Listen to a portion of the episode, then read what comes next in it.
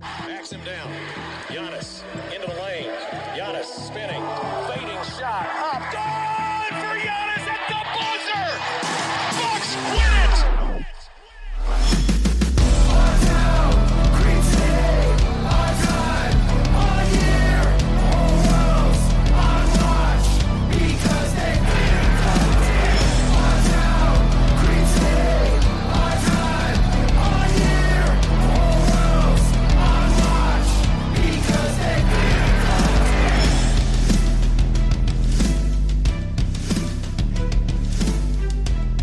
Welcome to Locked On Bucks. I'm your host, Kane Pittman, here on game day. I cannot believe I am actually saying that. It might only be a scrimmage, but the Bucks, as you're listening to this today, are going to be playing the Spurs 2 p.m. Central. You'll be able to catch that game. Uh, the Bucks website is streaming that. NBA.com, I think, will have it on there as well on League Pass. So wherever you watch your games, you'll be able to catch that. Jim Paschke is going to be on the call, and we found out today that Zora Stephenson is going to be slipping into the analyst chair. So that's going to be fun.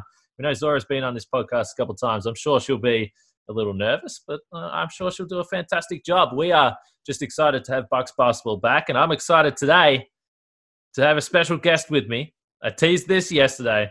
He's covered Wisconsin sports for over 30 years. So whether it's the Bucks, the Brewers, the Packers, the Badgers, I don't know. You, you can probably rattle off a, a million teams that he's covered.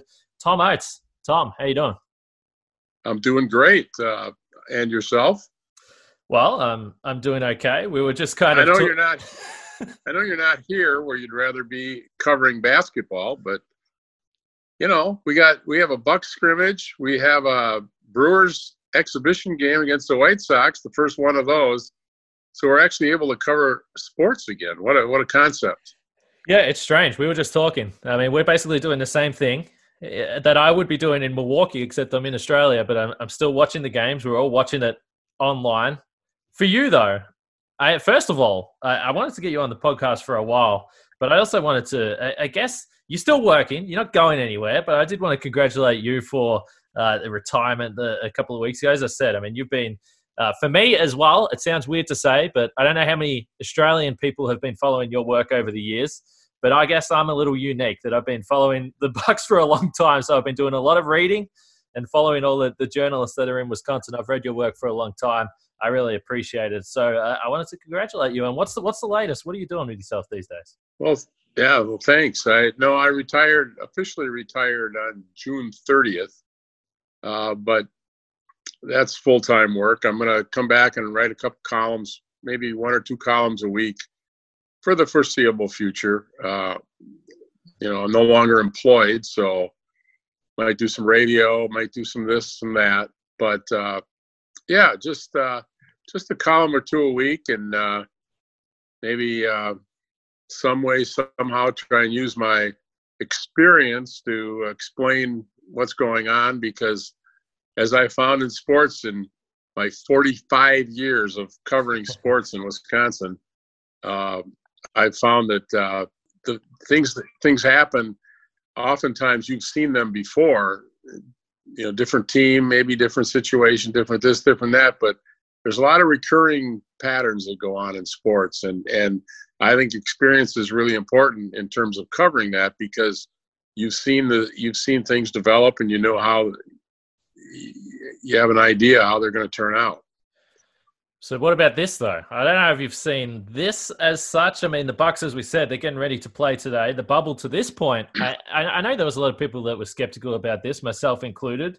To this point, it's worked. We're talking about a long journey, three or four months down there in Florida with everything going on, that they'll be able to keep this thing rolling. Uh, how strange is this? Because I mean, we talk about this when you when you're covering sports, and I'm very new to the game. It's only been two years for me. Yourself, obviously, much longer. The fun part is going to the games and seeing live sport. Right. That's why we're in this business because we enjoy sports and, and and we enjoy seeing you know seeing games and covering covering games and all that kind of stuff. And there are games. It's just really interesting. This has just been crazy, in a sense that there have been no games and and and we've had to make stuff up more than usual if, if you you know and uh, there, there are finally games these seasons are truncated they're played by different rules i mean major league baseball is a 162 game season here and it's going to be a 60 game season. The NBA, uh, uh, you, know, you know, no home crowds. I mean, think of how important crowds are in basketball. The Bucks worked so hard to get, say, that you know, the first, the number one seed, so that they would have the number one seed throughout the playoffs. And and Kane, you've seen them at home in the playoffs. They're really good. They're almost unbeatable at home in the playoffs. So they worked very hard to get that, and now they don't have that. So everything's different, but it's still games, and it's still we finally have games we can watch, and and um, you know the NBA is doing it an interesting way. They're they're actually going to play some regular season games to get back into the swing, and I think this is going to be a pretty good test of which team is the best because it's it's almost like it's in a a petri dish or in some lab somewhere, you know, going on, and and there there aren't a lot of external influences. It's just basketball. Yeah, I, I, think it's really interesting because last year, when I think to the Bucks last season, you're right, uh, they were fantastic at home, and even in the Eastern Conference Finals, everyone knows they took that 2-0 lead in that series. But it did, to me, feel like once they got to Toronto and the momentum just changed a little bit. It felt like the wall, walls closed in on them a little bit on the road. That's a, that's a huge arena in Toronto. The crowd was crazy. So I'm kind of been I've been sort of wrestling with this in my own mind, wondering yes they'll lose the benefit of having that home crowd, but they also won't have to deal with the road crowds in pressure situations. And and you're right. I think maybe this is the ultimate leveler in terms of simply which team is better when you take out the pressure factor of the crowds. Yeah, and they you know, they, I mean, you're right. They lost their momentum and really never couldn't get it back last year. But I think we've all seen over the years that you don't necessarily win a, a NBA championship in your first your first at bat. Right. Sometimes you have to get a loss, go through some tough times in the playoffs before you figure out how to win in the playoffs. It's not easy. Everything's, as you know, everything's totally ramped up.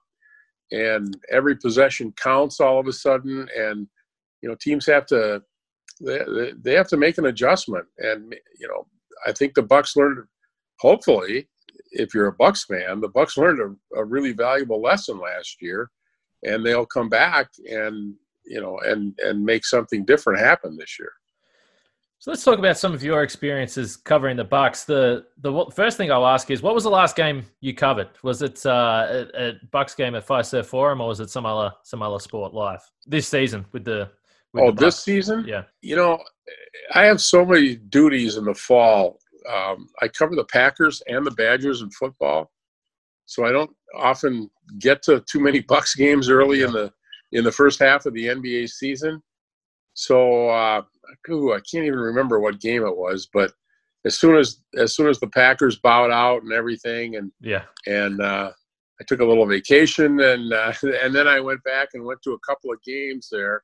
And I don't go to every game. I'm not like you. you know, I'm a I'm a columnist. I kind of dip in and dip out, and and um, so I went to a couple games, and then you know I was getting ready to cover the Badgers in the NCAA tournament, which was you know, uh, or actually the Big Ten tournament, and then the and then following that in the NCAA tournament. So uh, oftentimes I struggle to get down to Bucks games. It's about a 75 mile trip uh, from Madison to Milwaukee, and and um, quite frankly, the Badgers are a little higher priority for our newspaper than the Bucks, and and so I get down when I can, and I did get down to a couple games and they, you know, I mean, they're they're a very impressive team. They they were deep. I, don't know that I've I've seen an NBA team that deep in a long time. So, it, you know, I was pretty optimistic of what the Bucks could do. All right, Tom. Let me jump in quickly and give a note from our friends over at Rock Auto. Yesterday, I saw my I saw my dad, and I, I caught up with him, and he was out there working on his car, and he looked like he was struggling a little bit. I was talking to him about parts. He wasn't sure what he needed. I said to him, just go to rockauto.com. They're a family business serving auto parts customers online and they've been doing so for 20 years. Go to rockauto.com to shop for auto and body parts from hundreds of manufacturers. They have everything from engine control modules and brake parts to tail lamps, motor oil, and even new carpet. Whether it's for your classic or your daily driver, get everything you need in a few easy clicks delivered directly to your door. By the way, I think this is evidence that my dad doesn't listen to the podcast. Otherwise, he would have heard me talking about this. So that's a little bit unfortunate for me. But best of all, the prices at rockauto.com are always reliably low and the same for professionals as they are for do it yourselfers. Why spend up to twice as much for the same parts? Just go to rockauto.com right now and see all the parts available for your car or truck right locked on in there. How did you hear about us box so they know we sent you? That's locked on in there. How did you hear about us box? And they'll know you came from us. Amazing selection, reliably low prices, all the parts your car will ever need. RockAuto.com.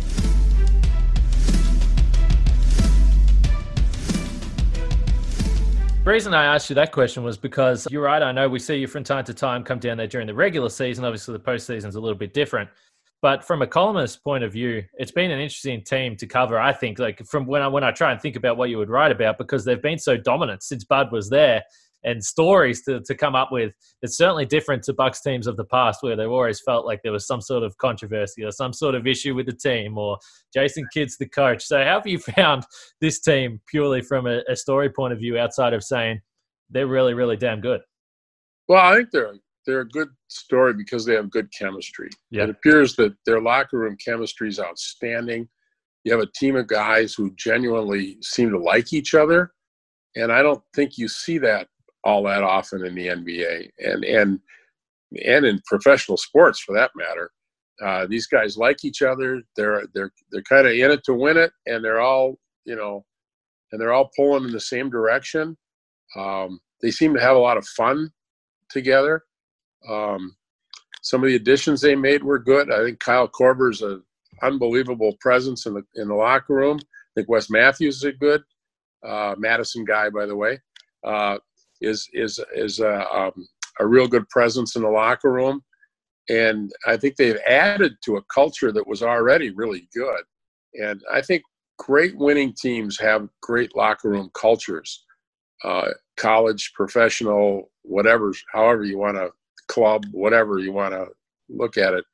It's it's it's so vitally important that everybody in that locker room they don't have to love each other, but they have to get along and and and and enjoy coming to work every day.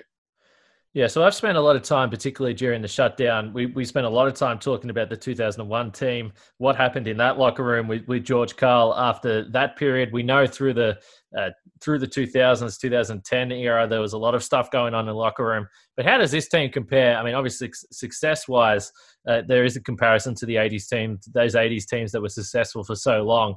But do you see any comparison in that regard? I mean, what was it like back then covering the team with I mean, it was really a star-studded Bucks team in the '80s that just struggled to get over the final hump. We'll see if this team can do it, but nonetheless, uh, probably one of the more underrated teams in NBA history. By the way, I loved your interview with George Karl, your podcast. That was outstanding. I'm not a big co- podcast guy, but I, I, I listened to that one and I thought it was really good. I appreciate that. Um, there was some really good stuff in there. Uh, I thought George George Karl was primarily responsible for blowing up a team that could have com- contended for another year or two. Um, but the 80s team was really interesting. Don Nelson was a player's coach, and he had some really smart players. Uh, Sidney Moncrief, Marques Johnson. I mean, these guys were really smart, intelligent players, and they set a tone there in the late 70s and early 80s uh, it, it, it was uh, again it was a very harmonious locker room. Um, and and they all bought in to some of the defensive principles. Uh, everybody gives chuck daly credit for playing zone with the pistons but don nelson was playing basically a zone with the bucks a few years before chuck daly was. And they played great defense and they played very intelligent offense. Uh, don nelson was a different coach than he was later on with the Kings and the Mavs. He was a he was a great players coach, and he, and he, he ran more of a system in Milwaukee, but he had the right kind of players to do it. They were probably just a big man away, and they also they were very good in the wrong era. You had the Sixers with Malone and Erving and Andrew Toney and Mo Cheeks and all those guys. You had the Celtics with Bird McHale, uh, DJ. You had the Lakers with Magic and Kareem. Uh, they were they were I think one of the one of the most unheralded NBA teams ever, and in a different era, they certainly would have won a title or two. Yeah, certainly in my time, just going back and trying to watch some of those games and read about those teams, that's what I've taken from it. I mean, they were just simply unlucky that the teams they were coming up against, and I think that's why when I look at this Bucks team, I'm like, there's there is such a window. I mean, this isn't the East four or five years ago, even with LeBron in his early 30s and Dwyane Wade and Chris Bosh. They don't have to go through a team like that to get to the NBA Finals. They're clearly the best team in the East yeah, they might have a, a tough battle in, in, the West in the finals, but it's the NBA Finals. Come on, you, are not going to walk through to a championship. But I, I think that's why I, I, think there's such a window for this team. Yeah, there's definitely a window, and and not only is is is the East as you looked at it um, there for the taking, but your windows with Giannis. He's he's very possibly the best player in the game right now, and in the in the NBA, you need one or two superstars to seriously contend for a title. There's you can look back on history and probably pick two or three teams over the last 50 years that won a title without a bona fide superstar player. And uh, there's a window in that regard as well. But yeah, you're right. They got they like. I mean, I, there was all that talk. You remember couple months ago how they were going to throw all the teams into one pool and do the playoffs. well, the Bucks lucked out a little bit there because they you know, I mean, the two Los Angeles teams that everyone seem uh, on talk radio seems to think are the top two contenders. The Bucks are only going to play one of those teams, and whichever one of those teams wins, should they meet, they would then have to play the Bucks. So among the top teams, you know, the Bucks have a have a pretty good looking road. Uh, you know, with maybe only one really elite team to beat. Yeah, there's no question about that. I agree, and that's why I think I was kind of like, geez, if you're angling to do this pool setup, you really are just trying to say we want the two LA teams in the NBA Finals. That's what that's that's what you're trying to say. That's what you want to get out of that, and it would have been a more difficult path to the Bucks. There's no doubt about that. For you, you spoke about this team, and and we've certainly been fortunate enough to see Giannis up close. It's it's unbelievable, and and we're, certainly very fortunate to see him uh, on a nightly basis. But over your years of covering the Bucks, in terms of the job, in terms of personalities, guys you love talking to, is there a couple of players uh, that really stand out to you that that you enjoyed being around, speaking to, getting to write about and, and cover? Uh, Sidney Moncrief was outstanding. He was he was honest, he was open, and he he was a, a very intelligent man, and and it was fun to deal with him uh, because you know, when you asked a question, you got a decent answer. Uh, he, he was a thought. He was a thoughtful person. Uh, yet he was he was you know he was a hard edge competitor, but he but he was great to deal with. I thought Ray Allen was great to deal with. Uh, just one of the nicer guys you'd probably ever meet. Um, yeah, you can get me. You can probably get me going for an hour on why Ray Allen didn't end his career with the Bucks, but uh, uh, you know, I, I, Annie Annie was an outstanding player, uh, but by and large, uh, they've had you know fun fun uh, guys to deal with. Sam Cassell was a blast. He needed a translator because he spoke his own language, but you needed a you know. Uh, but he was a blast to cover. you know, there were a bunch of guys. Um, Andrew Bogut was was fun to cover. you know, I, I certainly think his career could have ended so differently had he not gotten gotten flipped on that dunk attempt and, and blew up his elbow. Uh, he was he was on the verge of being a just an outstanding NBA center at that point. And I, I don't think the Buck I think it took the Bucks ten years to recover from that, maybe more. Yeah, it was unfortunate. I mean, we've spent some time talking about that trade as well. I mean, when you think, you know, the, the, it's always the thing that people talk about, but the Monta Ellis Steph Curry scenario, you've just got a guy you're trying to move that's had a history of injuries. They just got nothing back for that return. And as you said, at the time of the injury, he was, uh, you know, probably should have been an All Star that season, in my opinion. I thought he was a snub that year. Ended up being All NBA third team. Uh, what about what about coaches though? And I say this with the thought that we've been around Bud, and sure, winning helps because I know that there was a few people prior to Bud coming to Milwaukee saying, just uh, you know, just be careful. He can be a little bit prickly at times. Uh, I think the Bucks record is something like 113 and 34 in the regular season since he's been here. So there hasn't been too many times when he's been frustrated. But what about your relationship with coaches over the uh, over the years? Obviously, Uh, Jason Kidd was one that stands out in recent times that he could be a little bit prickly with reporters from time to time.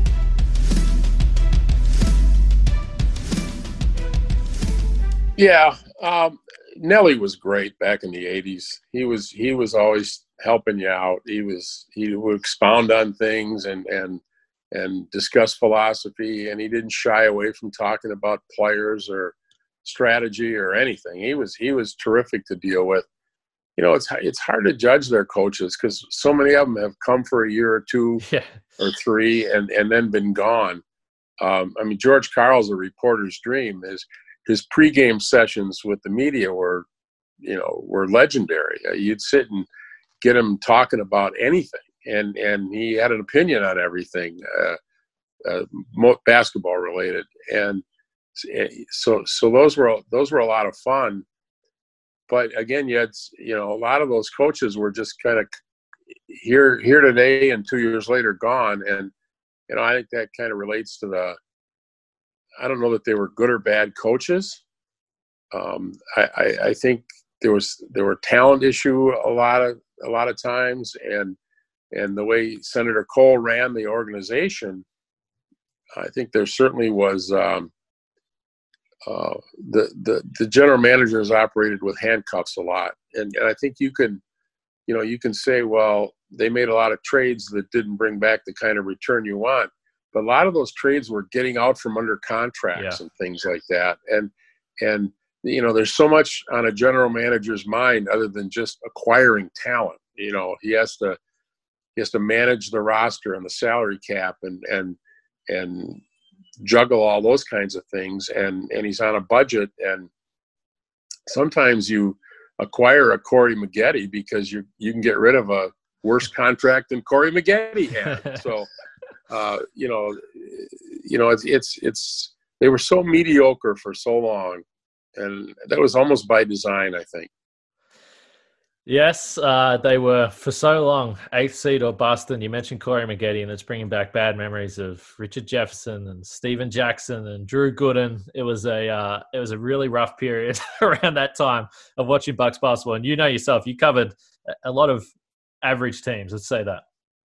Yeah, and and you know, part of that was Senator Kohl's philosophy, which was to never be bad. Yeah, He always wanted to contend, or at least contend for the playoffs. Now, as you know, there's a difference between contending for the first and second seed and between contending for the seventh and eighth seed.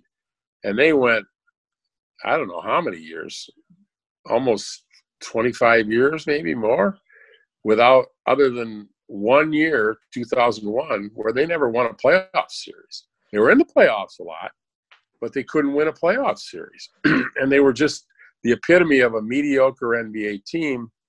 And I think that was a lot of that had to do with Senator Kohl demanding that his coaches and general managers make the playoffs every year or at least attempt to make the playoffs or you know every year instead of maybe taking a step back trying to get the kind of superstar player that they now have yeah. The funny thing to me when I thought about that, and and I came to Milwaukee. The first time I came to Milwaukee was 2015, but just from being so invested, you know, you keep your eye on crowds, attendances, ticket prices.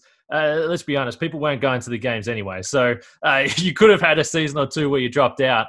Uh, we know eventually they did that in Giannis's rookie year, and it didn't really pan out when they got Jabari Parker. But uh, did you ever think? I mean, for me, I never actually believed that this team would would have a team like this, a player like this. You need a little bit of luck. Certainly, the Giannis selection they identified a player, but you could never imagine that he would get to this level. And the crazy thing for me, thinking about the postseason, you spoke about those first round exits that they routinely had. When I talk about this year's Bucks team and the first round, I say, well, okay, who are they going to play? Orlando, Brooklyn, Washington, whoever it is, is just showing up to get swept. We saw that last year against Detroit, and it's ridiculous to think about. It's crazy to think about the Bucks in that position. yeah we've seen that act but it was the, but it was the bucks exactly. but it's interesting i mean i you know i went back and reread the column i wrote the night they picked Giannis. Yeah. and basically the gist of it was was that this was a total departure from bucks drafts Right. in that they picked a guy. You know, they could have picked a guy who might have cracked their rotation in, in as a sophomore or something like that. You know, and been a rotation guy. But they picked a guy with a huge upside instead of some someone maybe a, a college senior who could have helped them right away and get gotten them maybe a, a, you know into the playoffs or something. It was a total departure from what they had done previously. I thought, and look how it turned out. I mean, it, you know, I, I think you have to take chances when you're when you're uh, a franchise like the Bucks. Uh, you know, you're not going to go sign. LeBron isn't coming to Milwaukee, okay? Um, so you have to take a few chances and go get a get a guy who has a chance to develop into a an absolute star. And to get Giannis in the 15th pick of the draft, I mean, that wasn't blind luck. That was John Hammond and Jeff Weltman identifying a player and then having the confidence to sit there and and wait for him to fall to them. Um, how would the Bucks be different if I don't even know who picked 14th that year, but if they had snapped up Giannis and and I mean, I, I thought it was a really bold move on John Hammond's part, and it was, as I said, it was, it was, it was different than what they had done, and look where they are now because of it. Yeah, no question. It was the ultimate swing for the fences, and as you said, I mean, if you're picking pick 15 in the first round, I mean, this isn't a top five pick. You you can try and go for a surefire thing in the top five, but when you're picking pick 15, yeah, I mean, go for the guy that has some upside. Giannis certainly had that, and I think that's why over the journey, I haven't been overly critical about the Thon Maker selection, even though there was a lot more question marks around him coming into the draft. Maybe he could have been there in the second round, but it was definitely the same theory. I mean, they were hoping they were going for the guy that had the high upside. I think that there was more publicity around him that maybe suggested that that was not quite the one they should yeah. have gone for. But I understand what they were trying to do. Thon Maker had some deficiencies that yes. I don't think were fully discussed before the draft. Um, he's not a very good athlete, really. Yeah, exactly. He's just long, and and he's not strong. And I, you know, um, I as soon as I got to see Thon Maker, I I didn't see the potential that I saw the first few times I saw Giannis. Right. And I think it relates to athletic ability um, you know, he was, I mean, he was, you know, I mean, he's a good guy and smart and funny. And, and I think he, you know, he wanted to, he was a pretty talented player, but uh, he just didn't have, I don't think he had what it took to develop into a superstar player. And they were clearly trying to get Lightning to strike twice in the same place with, with the selection of him but I, he he he didn't have all the things that Giannis had going into the going into the game. Athleticism for sure, and I, I think that that became very apparent once he was playing with NBA caliber players. Because remember, he didn't even go to college, so you skipped all that. Maybe there was a there was a hope that he had that and never really developed. As far as this year's Bucks team, I'll leave you with a couple of questions before we wrap this up. It looks like and everyone does a great job of this. I don't follow. Uh, maybe it's it's wrong on my part, but I don't follow a lot of the players on Instagram, so I miss I miss a lot of this stuff. But it looks like Eric Bledsoe is on the plane, so it looks like he's going to be uh, touching down in uh, Florida pretty soon here, which is clearly a, a huge uh, bonus for this Bucks team. Everyone talks about the postseason. We know he's had his struggles, but I maintain without Eric Bledsoe, this team can't win the championship. Oh, I agree. I, I think I think this team needs Eric Bledsoe to play well to win it yeah. to win a championship. I think when he plays well, I think they are absolutely almost unbeatable. Uh, lot, so much depends on him. Giannis is Giannis, and and Middleton, you know, prior to the coronavirus hitting, I had put together an unbelievable stretch of basketball where every night he was just contributing uh, points, rebounds, assists, uh, defense. Um, you know, and as I said before, I think they're a really, really deep team. But Bledsoe has the, has the ability to do things off the dribble that uh, they just don't have at other positions, and they really, really need him to play well. Yeah, I've always looked at Eric Bledsoe as the, the barometer for the offense because he's a guy that he, he's either aggressive or not. He sort of fades in or out of games, but you're right. I mean, when he's putting the ball on the floor and attacking the basket, whether it's passing, whether it's finishing, they, they're a completely different team. And it's even more imperative this year because Brogdon had the ability to put the ball Yeah. on the floor and get to the basket, and he's gone. and they, I don't know. Uh, Wesley Matthews a good player, but I don't know that they replaced Brogdon's ability to do that, which really puts more of a of a burden on Eric Bledsoe's shoulders to be the guy that does that. Yeah, no question about that. So, as we said, the Bucks are playing the Spurs today. As everyone is listening to this, 2 p.m. Central Time, you can check that one out uh, online wherever wherever you stream your games. League Pass, Bucks.com. Uh, Giannis is playing. So, Tom, uh, it, it's been a it's been a long time since we've get to see Giannis uh, dunking the basketball. He said in the virtual press conference yesterday, when asked how he was going to approach these games, he said, "100%. That's the only way I attack these games." Nobody is surprised by that. I I love Giannis's attitude. He's the hardest worker on the team. How many times have we heard coaches say, "When your best player is your hardest worker, that's when you know you've got a good team." And and he works hard. He's team oriented. As great as he is, he he he's a player who I believe puts winning above any personal accomplishments. And and to find a superstar with that attitude is is I mean, they were lucky to find a superstar to begin with, but then for, to find one that has that kind of attitude, I mean, you know, they've clearly built this team around around them, and his attitude reflects, I think, on what we talked about before, which is the great team chemistry they have.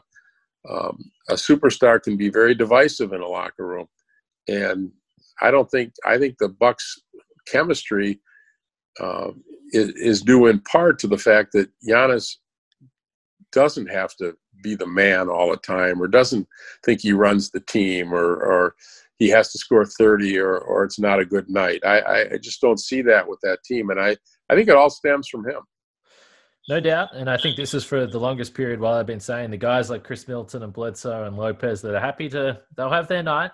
They know Giannis is the best player, and those three will sort of shuffle through and play their key roles. Obviously, Middleton's going to be important. But, Tom, I really appreciate you taking time here today. It's It's been a strange few months for all of us. But uh, again, I wanted to congratulate you. And I'm glad.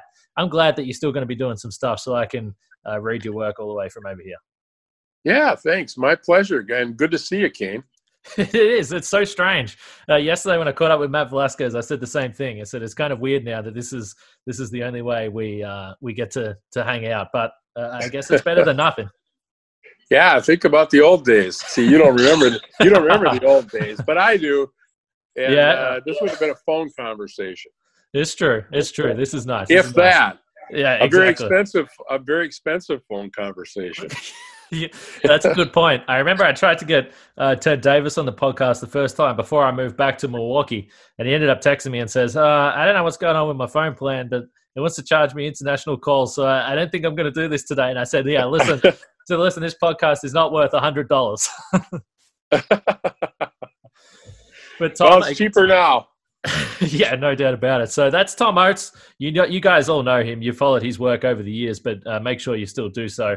He may have retired from the full time game, but he's still, going to be around. Uh, once again, as I said, Bucks and Spurs today, 2 p.m. Central. Frank will be back tomorrow, and we'll be able to actually recap a game. It's kind of strange. I can't believe we're saying that, but I'm looking forward to doing that. Until then, stay safe over there, and we'll speak to you guys tomorrow.